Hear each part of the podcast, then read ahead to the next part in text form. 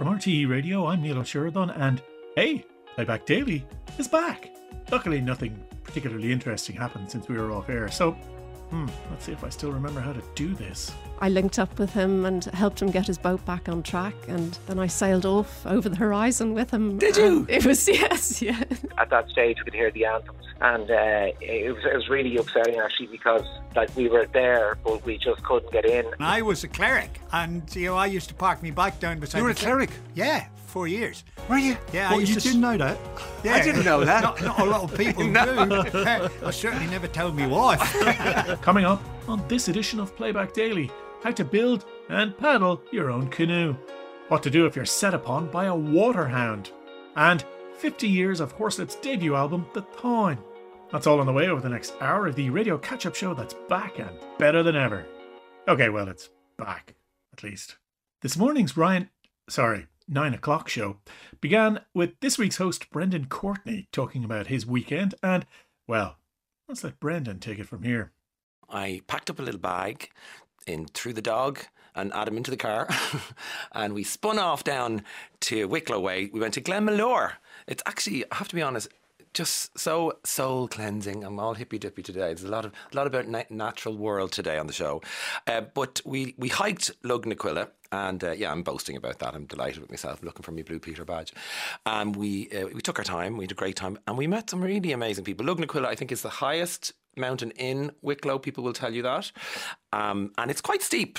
Uh, and we went actually from the Glen of Imaal. It's called the Glen of Imaal. I kept calling it the Glen of Imaal Cooney. so I make everything glamorous. It was amazing. And uh, there was something in the air on Saturday. Um, we were halfway up, and I met a woman called Sabina Reddy, and she asked, "Could we have a little chat?" I said, "Yeah." She's from Kilcullen, and they were doing it. To, they were doing the hike to raise money for a, a, Ch- a Chinese orphans charity where they educate and feed seventy children in just outside Beijing in China, and it's a charity based in Glen Kilcullen. People are brilliant, aren't they? Um, then I met Mary Fitzgerald. I want to give her a shout. out. Mary Fitzgerald, I uh, was a fine woman really funny, um, and said, "There you are, Brendan." I said, "There you are. How are you? Nice to meet you." And she was with the walking group. So I said, uh, "Who's who's the walking group?" And she said, "I don't know." Just tagged along with them. I was like, "Fair play to you, Mary." And so Mary just tagged along this very friendly walking group whose names I didn't get, obviously, but we we saw her on the way back down. A little chat again, and I said, "Do you often?" Tag along to walking groups you don't know about. She all the time for safety, and you know she she walks on her own, and you can get lost up on that mountain. Obviously, it's very big. I thought eh, that's very sweet, and I wondered was it a uniquely Irish thing that we tag along without an invite, which is something I do. Um, with the people, I just thought, what else are, are other uniquely Irish things we do? Anyway, after the hike, we came down, and this is not so uniquely Irish, but it's uh, um, something smug. We had a we had a sauna. So there's a thing called Bosca Beatha, obviously the box of life, and Bosca Beatha is owned by she's now a friend of ours, Shirley. And it's down the end of the field and it's right beside a cold water river. So you plunge into the cold water, then you have a sauna. It's supposed to be very good for you. And she's been there for, for us as long as we've been going there, about eight years. We've been, it's a converted horse cart, as I said, a, a little sauna. It's really cute. But Saturday, and I tell you what was in the air, it was equinox on Saturday. Did you know that? I, and I, I'm fascinated by equinox. I'm only learning about it, and I'm, I'm, I'm, I dived into a bit of research. So, equinox is when the sun is directly above the equator, and daytime and nighttime are the exact same length, exactly 12 hours each. So, it's about balance. And when I was in the sauna on Saturday, a very interesting human sat beside me, and we're both sitting there in, in our beachwear, basically, in our shorts and, uh, you know, bra top and pants that she was wearing. And uh, she turned out to be a, a pagan high priestess. It blew my mind. Hikes, saunas, and witchcraft? How could the weekends of us mere mortals even begin to compare? But wait, Brendan's weekend isn't finished because last night his aunt arrived and, well, that somehow leads us to Dame Joan Collins. My Aunt Anya, who's listening, who's flying back to Brighton today, wonderful woman. She's my godmother, actually, my mum's younger sister. And I cooked, cooked prawns in what can only be described as a truckload of garlic. Like literally, I chopped about like you know the actual bulb. I did the whole bulb. So Ailish is making phony faces. You didn't like the look of that. But I love garlic. I love it. But the problem, I got up this morning to to to come out to RTE, and the house stank. like it really, there was three of us eating garlic. Even the dog stank of it. And brilliantly, so if you're listening on, you, you didn't stink. Don't worry, it was just me and Adam. You're amazing.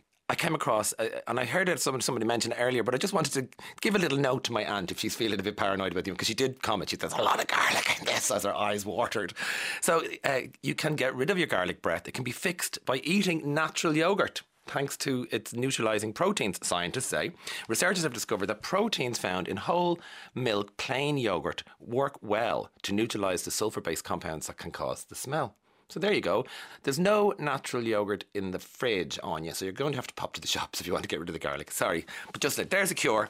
I don't have the medicine. Anyway, uh, now not that my aunt, needs- she looks amazing. She's fantastic, um, and we actually we we went on to the the sordid world of plastic surgery, and my aunt has had nothing done. Nothing done. She's amazing, and not that she needs to know because she doesn't need anything done, but. Joan Collins spills her surprising beauty secrets. She's a new book coming out, and Collins I'm just looking at a picture of her here now. She is stunning, as we all know. She's 90. She's amazing. She's amazing. She has she's releasing a new book and she's setting the w- record straight about whether she's hot, had any work done. Really? Dame Joan Collins has opened up about her beauty rituals and best kept secrets, including she uses a very cheap cleanser, just five fifty, and she always her t- her big secret is she sleeps on her back. I'll just leave that there in the air for a minute. Uh, so a lot of people think I've had a ton of work. The Golden Globe winner wrote uh, to set the record straight. She says, "I have not." The outspoken star continued, I haven't had Botox, I haven't had tweak, uh, tweakments, I haven't had fat injections, and honestly, I look at the women who have, and certainly a lot of women in their 40s, and it appalls me. She's not into it. I also always, always, as she said, sleeps on her back. She's trained herself to sleep on her back because you get, she says, and it's, it's a quote, you get scrunchy face. I have scrunchy face all the time. Um, so she she applies moisturizer every time she washes her hands, and uh, she really doesn't. She just and she's very very careful about what she eats. But she's ninety and she looks amazing. I actually interviewed Joan Collins once, um, and I brought my mother because my mother's a huge fan. This is about, five, about ten years ago, I'd say maybe. It was when we were doing off the rails, so we got access to interview Joan Collins, and uh, she was sitting there, and her, her husband at the time I think he's still her husband. I can't. I don't. He was a really nice, charming man, and he sort of was introducing her. She was sitting there, and she was just staring at my mother. I'm sitting beside mom, and she looks at mom, and she said, "You're not press, are you?" mom said, "No, I'm not." And she looked at me and looked back at my mom, and Joan Collins said to my mother, "Is that your boyfriend?" And my mother just let it hang in the air. I was like, "No, it's not. No, I'm not. I'm her son." And my mother sort of was delighted that Joan Collins thought she might be dating a younger man. Anyway, she was really charming, and she she's ninety. She looks fantastic. Fair play to her. That's Joan Collins and Brendan's Aunt Anya, as well as Brendan's mum, to be added to the weekend that just won't quit. Meanwhile, well, we need to talk about dogs, apparently. If you follow me on social media, you'll see that I constantly post pictures of my beautiful dog. I never don't get an opportunity to mention Nancy Drew. Nancy Drew is my little rescue Jack Pug Chihuahua mix. Beautiful little face. But she's just beautiful. I was saying, like, I post her so much. I was like, I wonder, am I infringing her copyright? I wonder, like, is it illegal to post that much? I, am I'm, I'm dog mad, actually. And funny, where we were at the sauna yesterday up in Glenmalure in Bosca Beatha, uh, Shirley has a dog called Nim. Beautiful dog. I'm just, I'm, I'm kind of crazy about dogs. So this story really caught my attention. Crocodiles in India pushed a stray dog to safety after it fell into a dangerous river filled with crocodiles. Scientists believe this rare rescue is a sign that the fearsome reptiles may be capable of compassion. In an apparent example of interspecies compassion, a group of crocodiles appeared to usher a dog to safety after it fell into the dangerous river. The dog was believed to be a stray, was being chased by a pack of other feral canines when it jumped into the river in India out of harm's way, or so it thought. But the river was infested by the local mugger crocodile. I like they're called the mugger crocodiles. And three of them were floating near the stray. Uh, however, the crocodiles appeared to usher the dog back to safety on the shore. They, they were actually touching the dog with their snouts and nudging it. And you can see, I'm looking at a picture here, the dog is obviously looking terrified as the crocodiles are nudging him back to safety. Animals are just great. And uh, one other little just can't resist this. Psych- psychologists to investigate meerkats' response to human mo- emotions I love meerkats anyway. But they're going to study, the team wants to better understand the potential effect people have on zoo animals. They're going to study meerkats and see if they can pick up if people are happy, sad, or angry. I'll be glued to that. That's, that's really is how easily I am entertained. I absolutely love animals. And if you want to see a picture of Nancy Drew, she's on Instagram there there today. She looks great. She was laughing at one of my jokes. I kid you not. Brendan and his dog Nancy Drew, who's a very forgiving audience by the sounds of things. And that's the monologuing from this morning's 9 o'clock show done with. Onwards, oh, and upwards.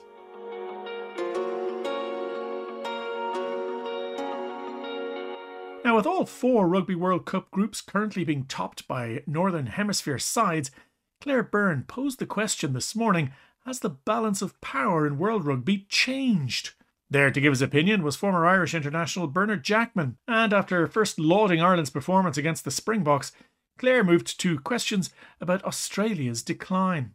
I just want to take a listen to this clip. This is the coach Eddie Jones talking to the Australian media overnight, and he was facing repeated questions about this rumour uh, whether he's going to go back to Japan or not. I, really take umbrage at the questioning that people are questioning my commitment to coaching Australia. I really take umbrage at it.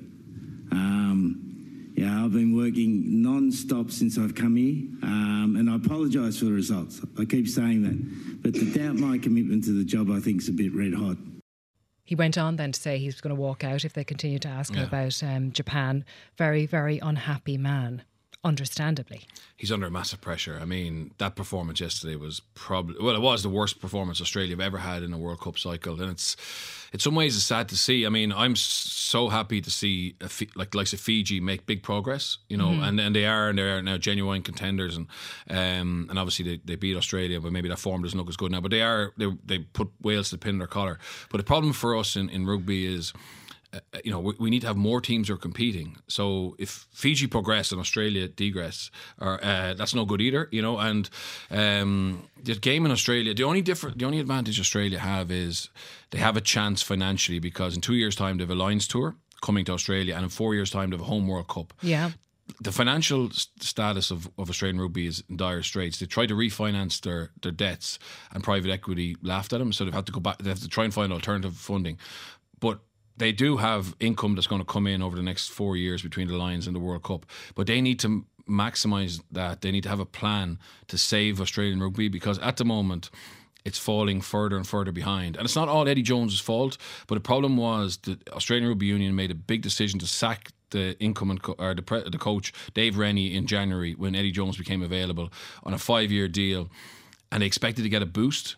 And they've actually got a, a bigger slump. And uh, I, I met lots of Australian fans over in Australia, over at the World Cup, and I mean they are just so demoralised by what's happening. And it's not just When I saw them at 75 minutes, and I can understand why you would do this to a certain extent, standing up, like you've travelled to be in France from the other side of the world, and you're standing up to leave the stadium at 75 minutes. It's incredible. Incredible sight last and night. uh, their players afterwards, it was a very young squad, and he picked a young squad. So you can't.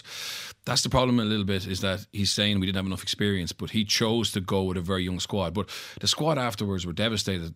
You know, men crying on the field. It's not that they don't care, but for whatever reason, and it didn't help that it, the story broke 24 hours bef- before they played Wales uh, in the biggest game in, in Australia's history that he had had a Zoom call with the Japanese Rugby Union. I mean, and the problem as well is he's come out and denied it to a certain extent, but before he got the England job, he actually he was a Stormers coach for 72 hours. Okay, so he, and actually I, I was with a guy Dillyn Leyds on Friday night at a dinner, and he told a story about Eddie Jones. So Dillyn Leyds was 23 or 4. He plays for La Rochelle now. He's won two European Cups, and Eddie Jones started on a Monday had signed a four year contract. It was after Japan had got to the World Cup uh, quarterfinals.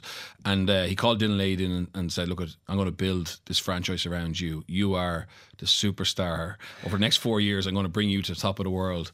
He came in the next morning, he got a, WhatsApp message, crisis meeting at 12 o'clock. Eddie Jones was gone. You know what I mean? And that's so the problem with him is he has broken contracts in the past. And maybe Australia are better off without him now because he's so damaged. Um, but it's for the people who hired him, it's uh, it's a very worrying situation. the timing, though, you know, the judgment to hold that meeting at this point in time. It, It's crazy. it doesn't say no, a lot. it doesn't say a lot. And, and he talks about commitment. He does work very hard, but um, that's not a good sign. And this flip then that people are talking about, northern hemisphere, southern hemisphere, is that real and true, or does it go back to the home advantage? then? Well, if we play New Zealand at a quarter final, we, we, we'll find out pretty quickly. There's definitely a shift, to be honest. I mean, Ireland going in number one in the world, uh, France uh, two in the world, Scotland five in the world, going into this competition. I mean, um, we we used to fear.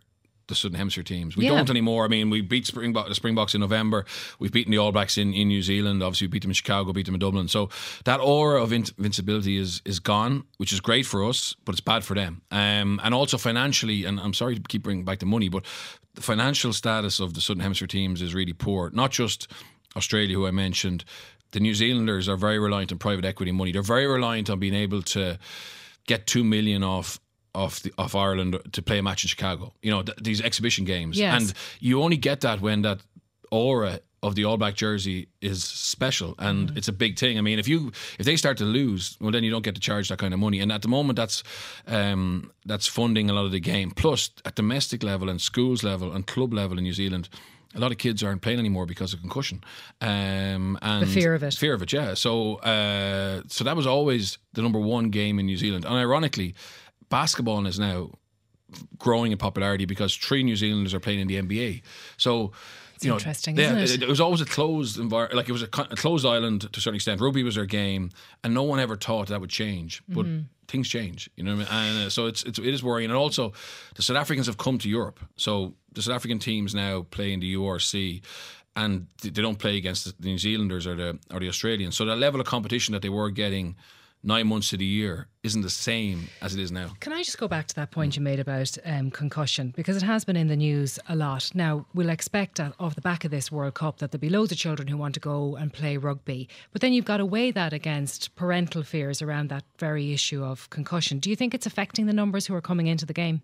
No, the, the clubs are are packed with kids. Mini rugby's uh, is overflowing. Of course, there's people and parents who who aren't sending their kids. Of course, there's parents who are concerned about their kid playing rugby. But I think. I think the environment, what what you see on a, on a Saturday at the World Cup, the collisions, the physicality, the the violence, um, that doesn't happen thankfully in the domestic game. I mean, th- these players are are trained, um, uh, you know, in the gym, out of the gym, technically, etc., to be able to to do what they do.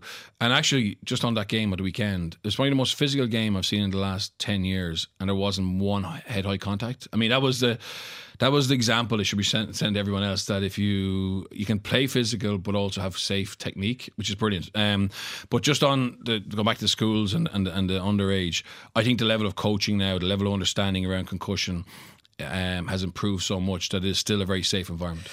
Former Irish international Bernard Jackman talking about a seeming new world order in rugby with Claire Byrne this morning.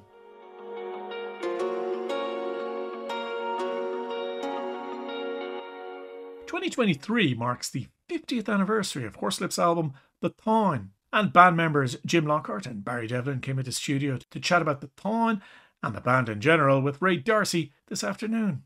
Did you meet in UCD or where did Yeah. you meet? Yeah, yeah. In the What- Covenant what were you Com- studying? I was doing economics and politics, God help me. And Right. we, we, we were both in the Commons around Meachta. He was doing pure English, I think. And uh, Jimmy, oh, Jimmy was also part of the SDA when they occupied the, the college, and he was sent down to the place where the priests used to come in, and I was a cleric.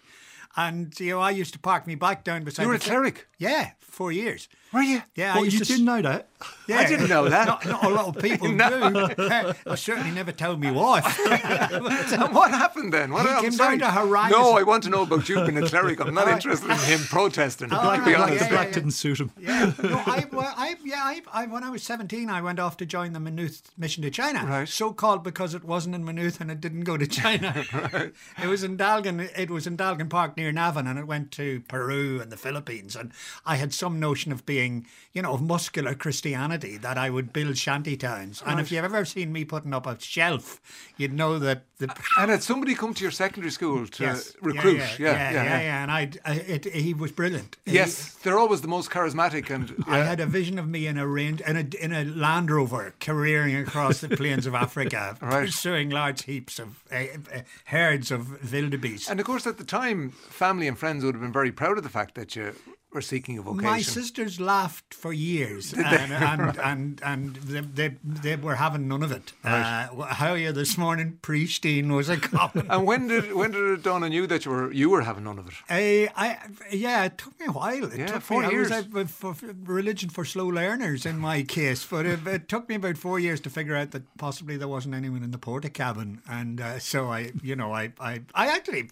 it was quite difficult leaving. My father was delighted. My mother was, yeah, you know, she, she nearly had a son in the in the Jesuits. And where where were you from? Where, where Tyrone. Tyrone. Uh, right. parish called Arboe, right on the shores of Lough Neagh. So a small enough parish. oh, So- yeah, it's yeah, it's it it's would a- have been big news that the young Devlin fella was going to the priesthood. It would, but Yes. it wouldn't have been that surprising because basically I was a kind of an odd kid. So Right. and, you know, when I then showed up in platform shoes and a and a, and a fur coat at mass, all the worst predictions were were uh, were absolutely you know Yeah. justified. I knew he'd never be any good. You know. Yeah, because the Horslips were they were sort of a, a, a- an amazing, wonderful fusion of glam rock, prog hmm. rock, and traditional Irish music.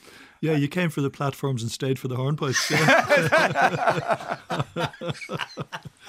I mean, it was very peculiar because there was all this kind of leopard skin. I mean, I actually had skin tight leopard skin trousers. God forgive me. Yeah. Um, and like knee high boots with triple platforms. Knee high boots, I think. Knee kid eater.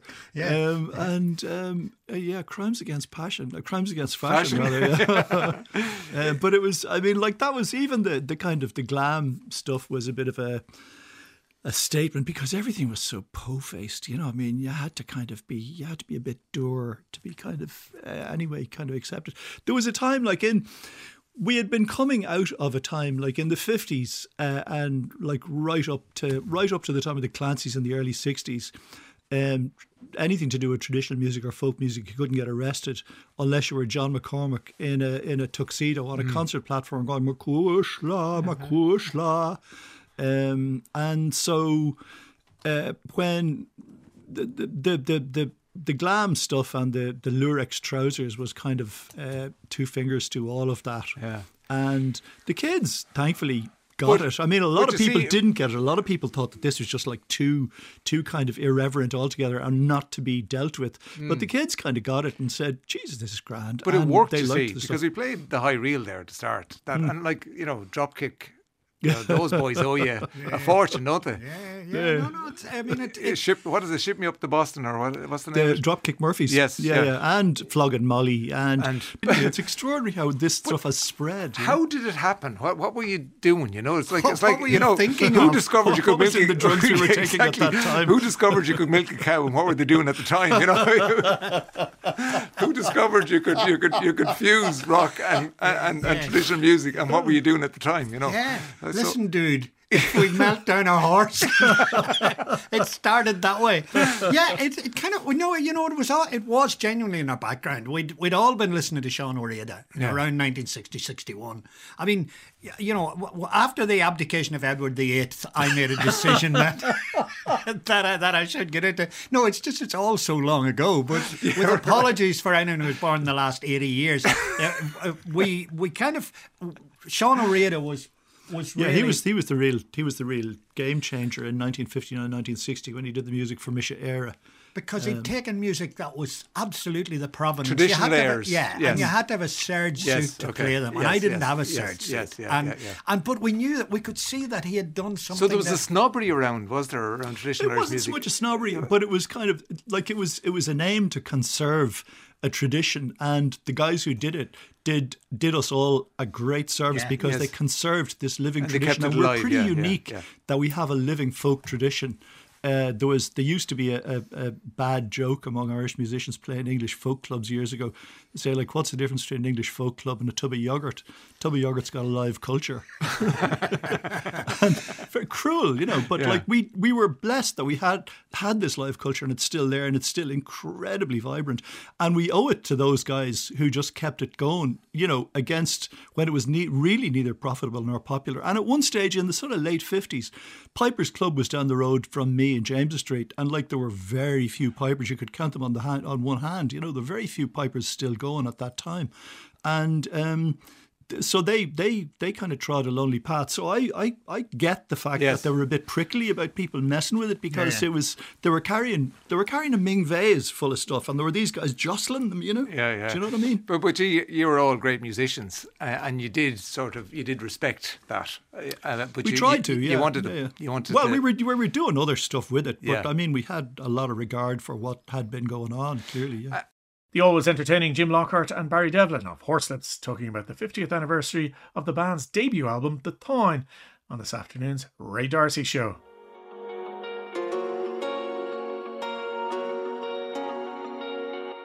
Brendan Courtney was joined this morning by artist and ecologist Gwen Wilkinson, who set herself the task of building her own canoe and paddling the length of Ireland. That's 400 kilometres, folks.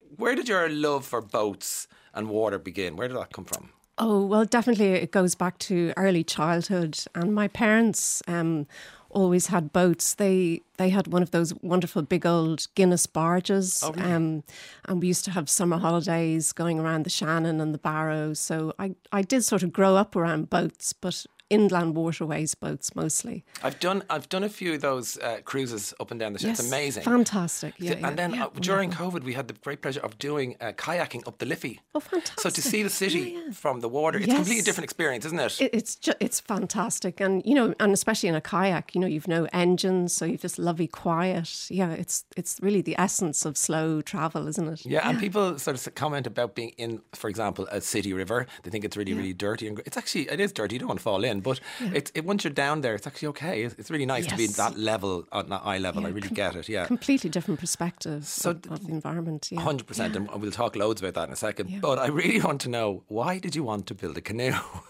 gosh, yeah. and I build mean, a canoe? That's the key, right? to build a canoe. I mean, it, it all started um, from a one day um, kayaking trip down the Barrow, um, which is my local river. And I just loved the experience so much. I said I wanted to do more, I wanted to explore the waterways more. And um, I needed a kind of a, a, a- an easy way to do it. So it was winter time, and you weren't really going to go canoeing then. So it just seemed a perfect time to try and um, challenge myself to, to build a canoe. I love making and um, creating things. So it, you know, it was it was just a good challenge for me to to do something a little different. It's your happy place. Absolutely is Lovely. very. Now, just to take me back a step, because uh, I love the story of you. You met a a sailor. Yes. Who shipwrecked? I mean, this is so romantic. Yes, so, yes. t- t- well, how long ago was this? Now, give us set the scene. Okay, so I, I was in um, university in Galway, and um, I saw the news one evening. There was a, a South African sailor who was shipwrecked off the coast of Ireland. It happened to be off the coast of Galway, and um, his boat was pulled into the harbour, and myself and uh, other people went down to the harbour to see this exotic person come in in his boat, and I linked up with him and helped him get his boat back on track, and then I sailed off over the horizon with him. Did you? It was yes, yeah.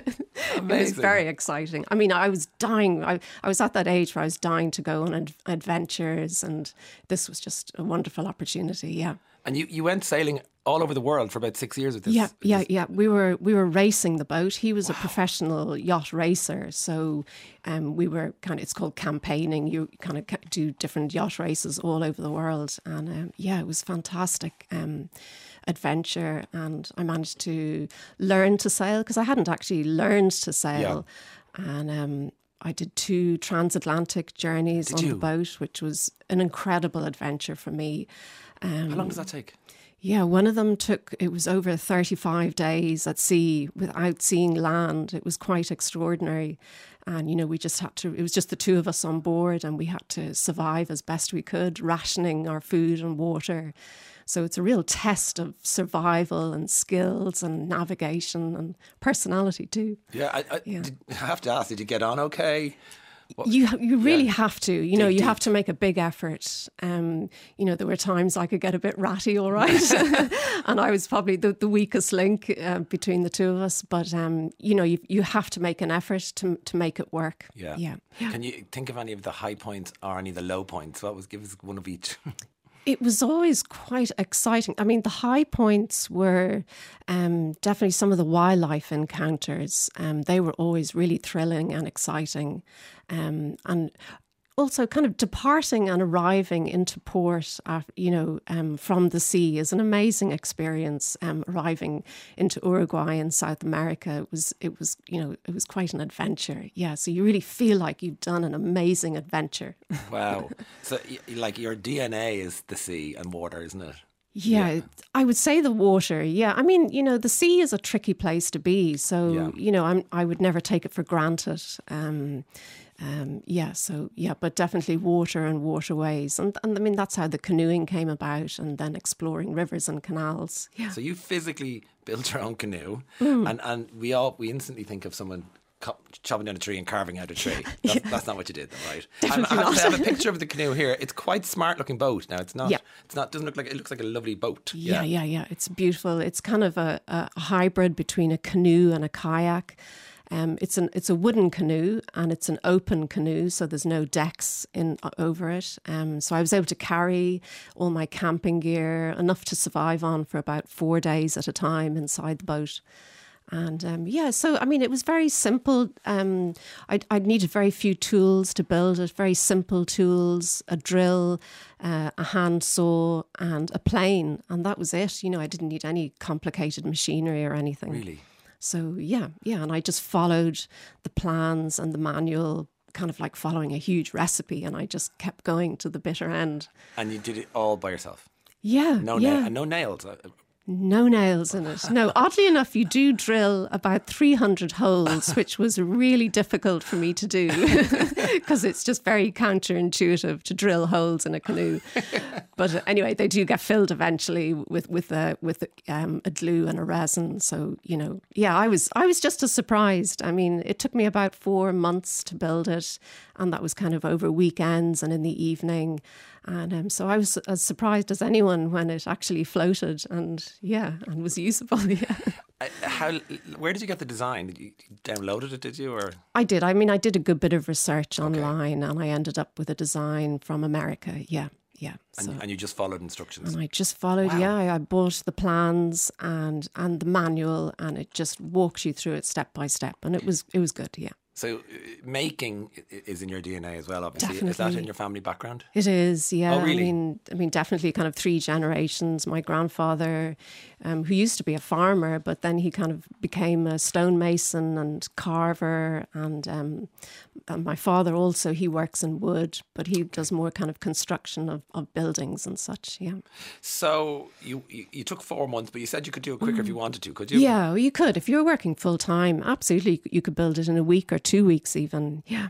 Would, I, would, you recommend it? Did you did you love the experience making your own canoe? It's amazing because you know you really become invested in it, and you have this amazing piece. You know, you've mm. created this beautiful object that you could just hang on the wall if you wanted to over your mantelpiece.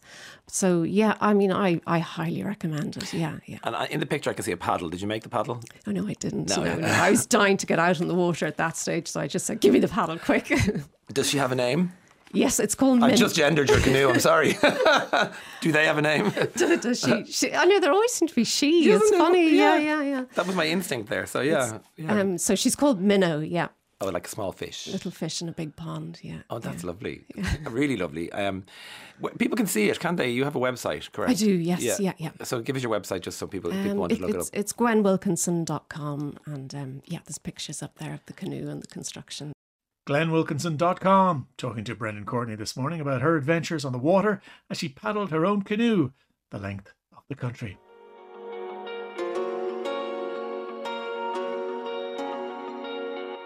Now, if you were asked to name the author of a book titled Wolfmen and Waterhounds The Myths, Monsters, and Magic of Ireland, chances are you'd say, Is it Manchán Magan? And, listener, you'd be right. The folklore drenched author joined Claire Byrne this morning to talk about his latest dive into Irish mythology and folk tales. Why do you think we need to reacquaint ourselves with these stories? So, as you were saying, even with the name like Wolfmen and Waterhounds, it sounds like frightening. And we don't need to go back into the whole idea of, of you know nightmares and dark stories. But I think for some reason our ancestors believed that the world was alive, was animated, and they were almost like portals or thresholds that you could access the other world. And that's a gorgeous idea because that reconnects us with the world, with with Larkeye landscape again. And if we feel re, you know, connected to our na- landscape, which obviously our ancestors have done as long as we've been here for 6,000 years, maybe longer, you know, the, the people who came before us. That means you sort of protect the land. And that means you think about, oh, this land is actually a spirit and it's helping me and communicating me, and I need to help it. That almost mm. that indigenous idea that, you know, you give something to the soil and it gives something back. And I think that's what so many of these mystery stories in our culture are trying to tell us. So the book is a bit of a, a guidebook of sorts, like a geographical guidebook to some of the portals and, and the thresholds that you talk about. Mm-hmm. Exactly. And it's, I mean, in a way, there are countless, you know, portals and thresholds because everywhere is either an entrance to the other world or to Tir na Og or the Dagda, the great god of the Tuatha Dé Danann, or Ériu, the great goddess who became Ireland, either came out of or went into or arose from the river or arose from a hole or arose from the well. So everywhere in every county there are countless of these places where the the two worlds the spirit world and the physical world blended and i've just like selected like a small handful of them and illustrated them and told the stories about those but it, it actually humbled me to realize how many i was leaving i was leaving like 99% aside and just taking a tiny amount Plenty on. more books in it.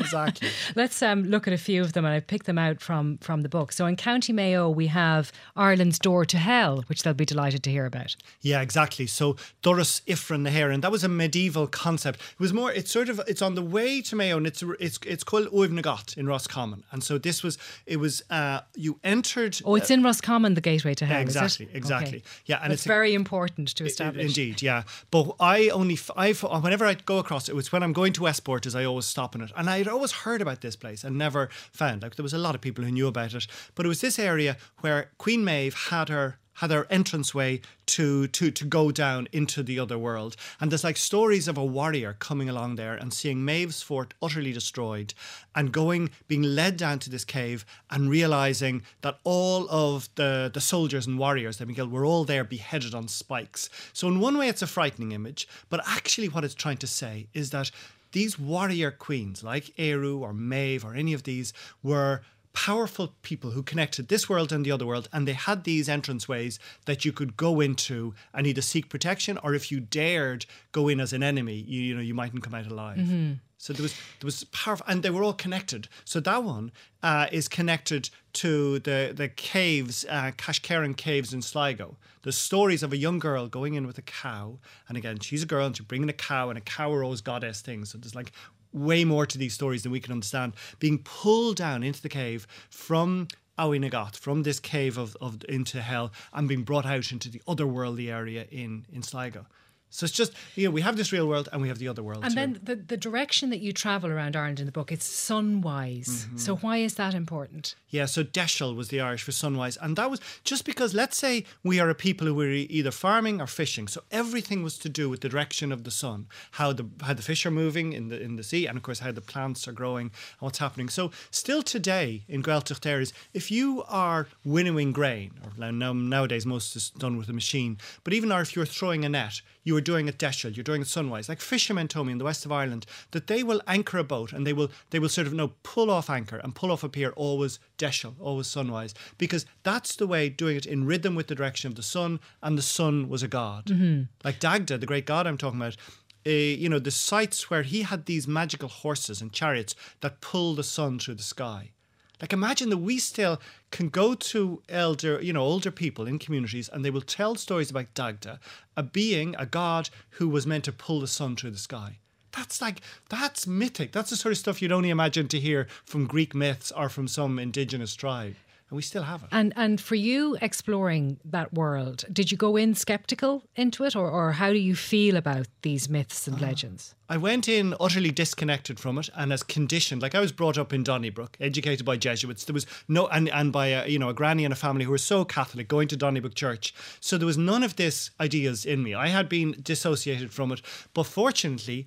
Because I because in this Donnybrook family I spoke Irish and I a quarter of the year I spent in West Kerry. And in West Kerry those stories are still strong. Like Mount Brandon you know where St Brendan is eh, locals wouldn't have talked to St Brendan there. Or they talked to St Brendan but also of Crom Dubh. The ancient Crom means bent back Dubh black. The eh, the the bent back stooped person who who dragged the the grain and the spirit of the land out from the mud under the ground and brought it up. And he was still talked about. He still is talked about in places. So I was struggling between my rational, logical, you know, UCD educated brain and this other element that I almost that I could feel still alive in the Irish language and is still alive in the myths. Mm-hmm. You know, some of the myths we get in school are these washed down versions. No. That's Manchán Magan talking to Claire Byrne about his new book, Wolfmen and Waterhounds The Myths, Monsters, and Magic of Ireland, this morning.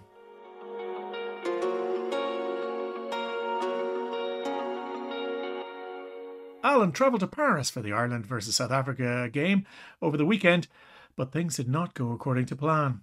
Alan spoke this afternoon to Katie Hannon on Liveline about his trip to Paris you know, the plan was just to go on the Friday and then um, and then come back on the Sunday.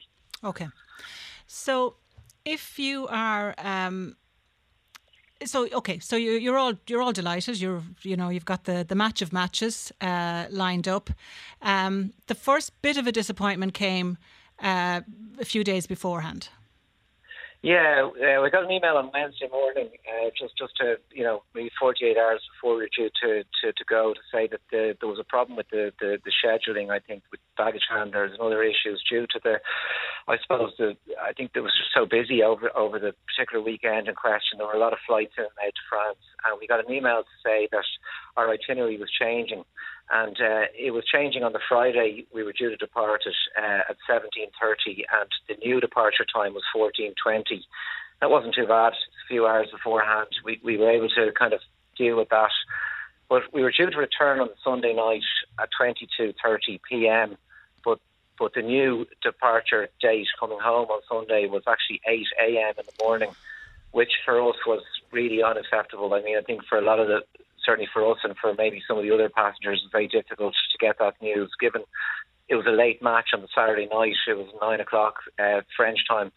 So for most of us, we'd only get back to the hotels at maybe 12 p.m. and then we'd have to we'd need a 4 a.m. bus transfer to uh, to Charles de Gaulle Airport. Okay, so, so like, I mean, you were missing out on a whole day there, basically. We lost a whole day, yeah. Okay, and this is and, and as you got this email from uh, we can say Cassidy Travel. That that's the uh, tour operator that you were dealing with.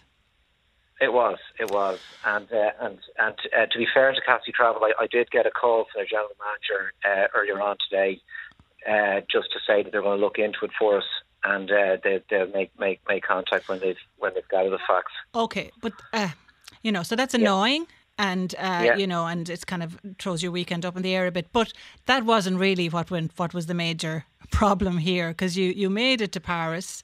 Uh, yeah. And uh, I, and you, we could see it from, from the reports from Paris. Uh, it was just amazing atmosphere in the city, obviously ahead of the match. Yeah, that's correct. Yeah, we, we had the build up on uh, on Saturday, and then uh, we we showed up at the at the venue uh, early because there were so many Irish people there. It was it was it was incredible actually, and uh, we we went to try and enter the ground, and our ticket was invalid. It just it just wouldn't let us in. Um, now we thought it might be an issue because we were there so early that maybe due to crowd control they might just they might not let us in an hour and twenty minutes beforehand. So we, we hung around and we tried again and we tried again. And by then it was kind of half eight with the nine o'clock, uh, you know, kickoff. And um, so we we were starting to panic at that stage. And, we and the, yeah. sorry, can I ask you, like when you, you were obviously at the turnstiles and you were you were handing over, was there a language uh, barrier issue there in terms of were they able to explain to you what was going on?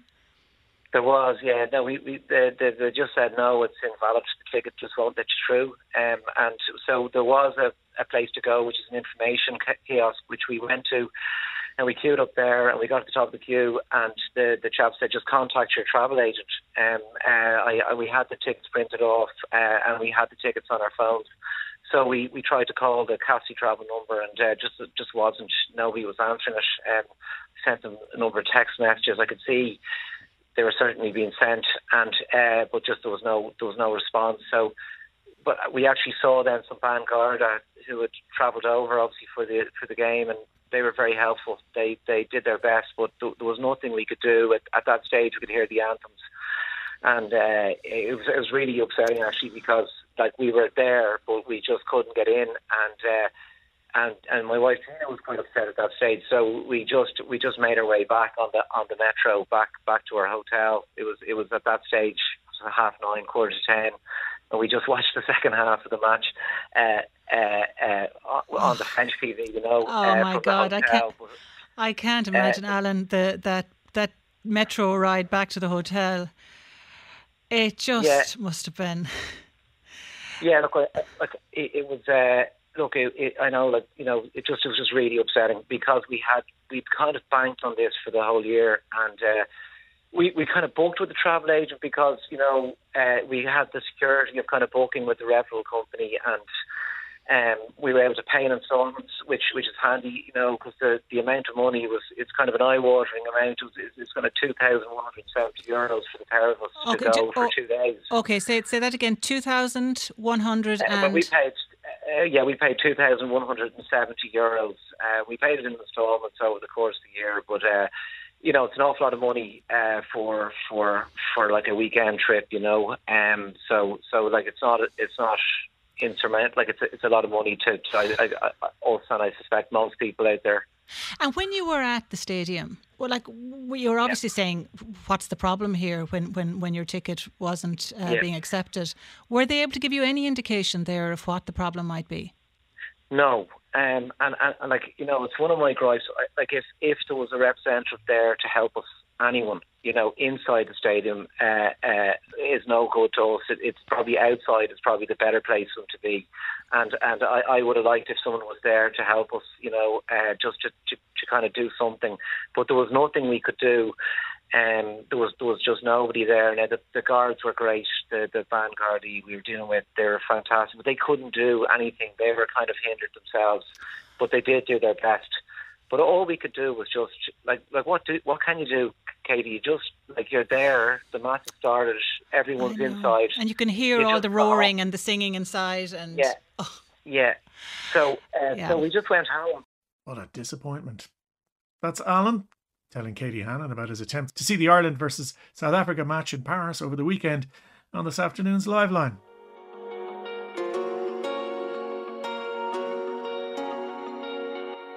Dr. Susan Pike is busy.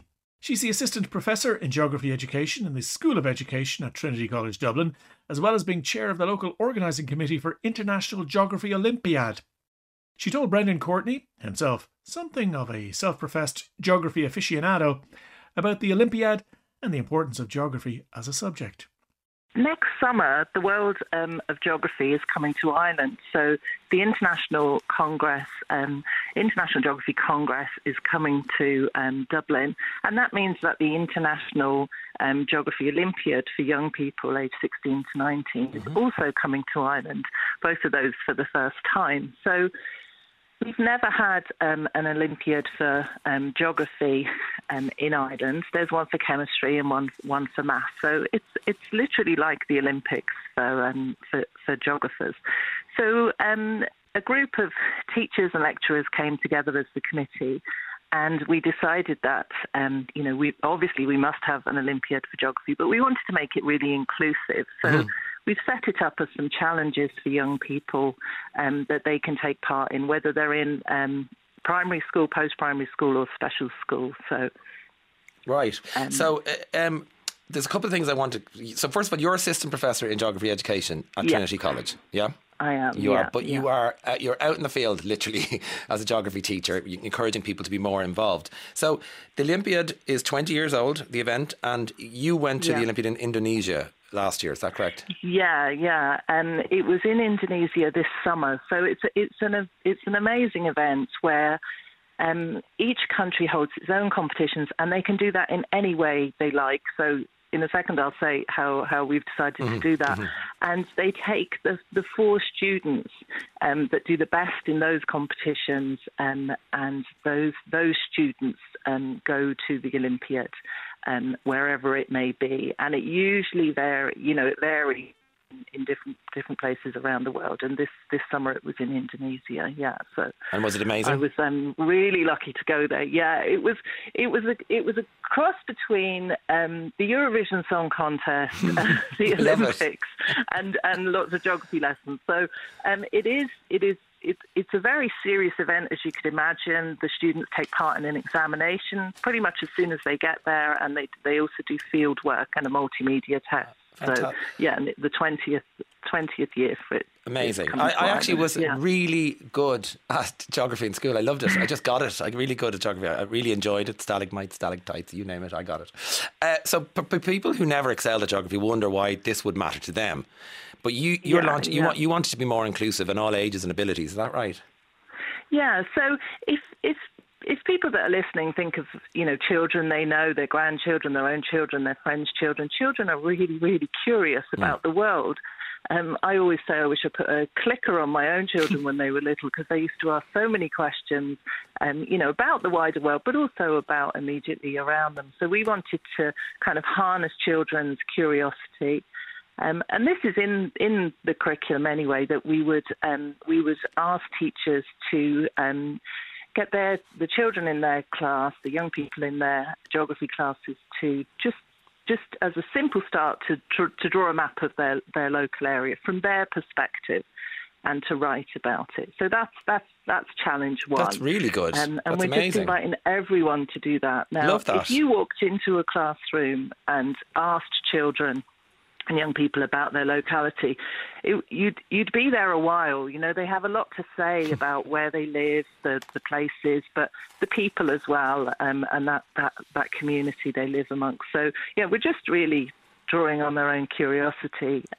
Wonderful. And then go on. Yeah, and please. then there's there's other yeah there's other other challenges as well. So as as part of that, um, we we're also saying to teachers if, you, if you'd like to do this as well, um, to get get children to um, map hopeful geographies in their area. So, so mm. in in a time of climate change, what are people doing um, around sustainability in their area? So it might be, you know, it might be something simple like a recycling bin, or it might be a community garden. So getting getting the um, young people to map that as well.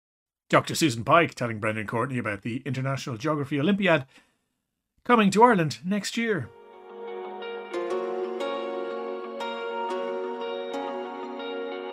Today, with Claire Byrne's regular beginner's guides to some of the best music stars of all time, continue this morning with Conor Behan, DJ and host of the Request Show on 2FM, taking a look back at 40 years of Madonna. So take us back to the start. Yes. Where did it all begin for Madonna? She grew up in Detroit. She was born in 1958, and at five years old, her mum passed away, which kind of has become a big part of the Madonna story. In 1978, she moved to New York to become a dancer and spent time in bands and kind of finding her feet as an artist. And in the early 80s, emerged in the in the club scene in New York, and then got a record deal. And in 1982, dropped her first single called Everybody. Then in 1983, we had hits like Holiday, Borderline, and Lucky Star, and her debut album came soon after, which is when we kind of got to know Madonna. Okay, so now we're going to skip forward to her second album, and this is. Yes like a virgin.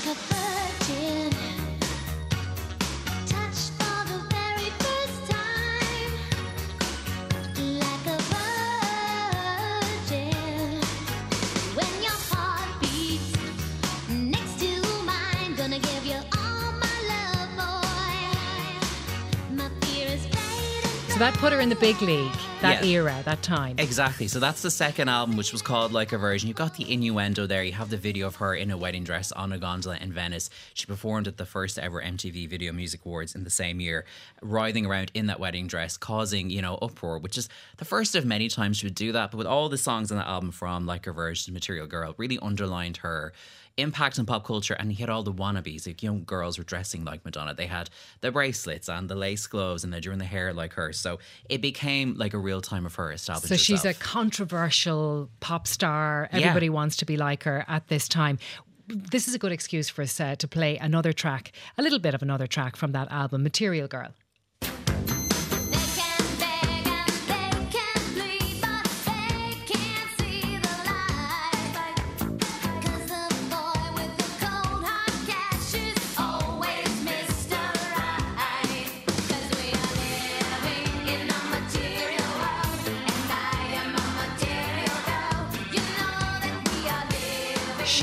like being associated with that nickname, Material Girl. I didn't yeah. know this about her. Yeah, because obviously in the decades since, they go, it's the Material Girl. And she's like, she, you know, gets really on her high horse and goes, that song was actually tongue in cheek and ironic. Because if you listen to the end, it's about a woman going, actually, I've gone the wrong way and this life of materialism is a bad idea. And that's been a Madonna thing for years. She's like, I actually meant it ironically. And we're like, we're all outraged. Like, it was actually a joke. So that leads into the 80s. Think of Papa Don't Preach on the next album, True Blue, another headline grabbing song.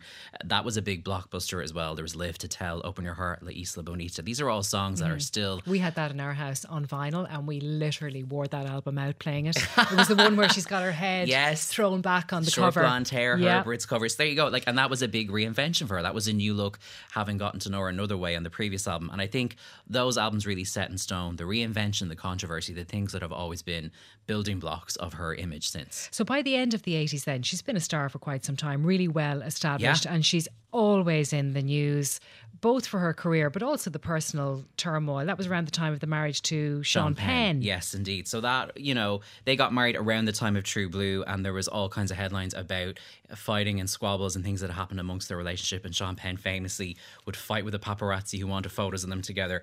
So by 1989, that marriage had ended in divorce after only a year of marriage. They'd been together for a while and just shy of 30, Madonna kind of wanted to get a more serious following kind of more teen pop vibe of previous albums and worked on Like a Prayer, which would be kind of an imperial phase and a big moment for her.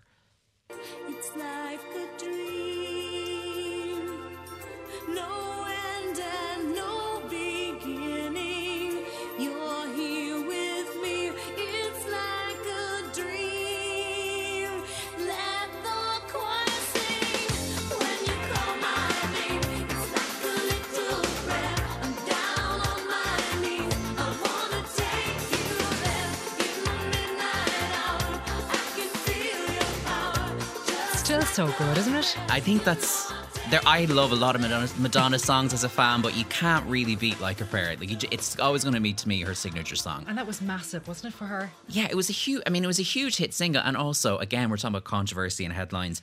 That song, its blend of section spirituality and like kind of the video featuring a black Jesus and kind of burning crosses in a field. She was playing with very strong and volatile imagery. And what's interesting is, I think we might forget about this because it was bigger in the US at the time. Was Pepsi teamed up with Madonna to do an ad debut this song, and in the Pepsi ad, which came out a couple of days before the video, Madonna's watching old footage of herself. It's in black and white. It's quite an innocent, sweet video.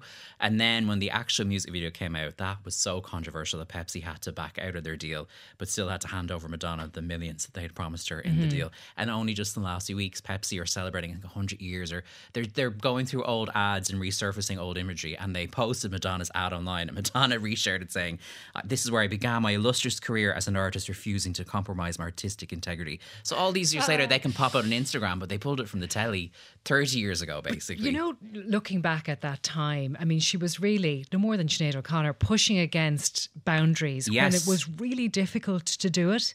And she never resigned. I remember thinking how brave she was. She never resigned from her position. She wanted to be absolutely outrageous, and nobody was going to tell her not to be that person. Exactly, and that was like a prayer. That was a blonde ambition tour. That was the truth of the Dare slash In Bed with Madonna documentary that really showcased a woman at the peak of her powers who was not afraid, as you say, to push boundaries.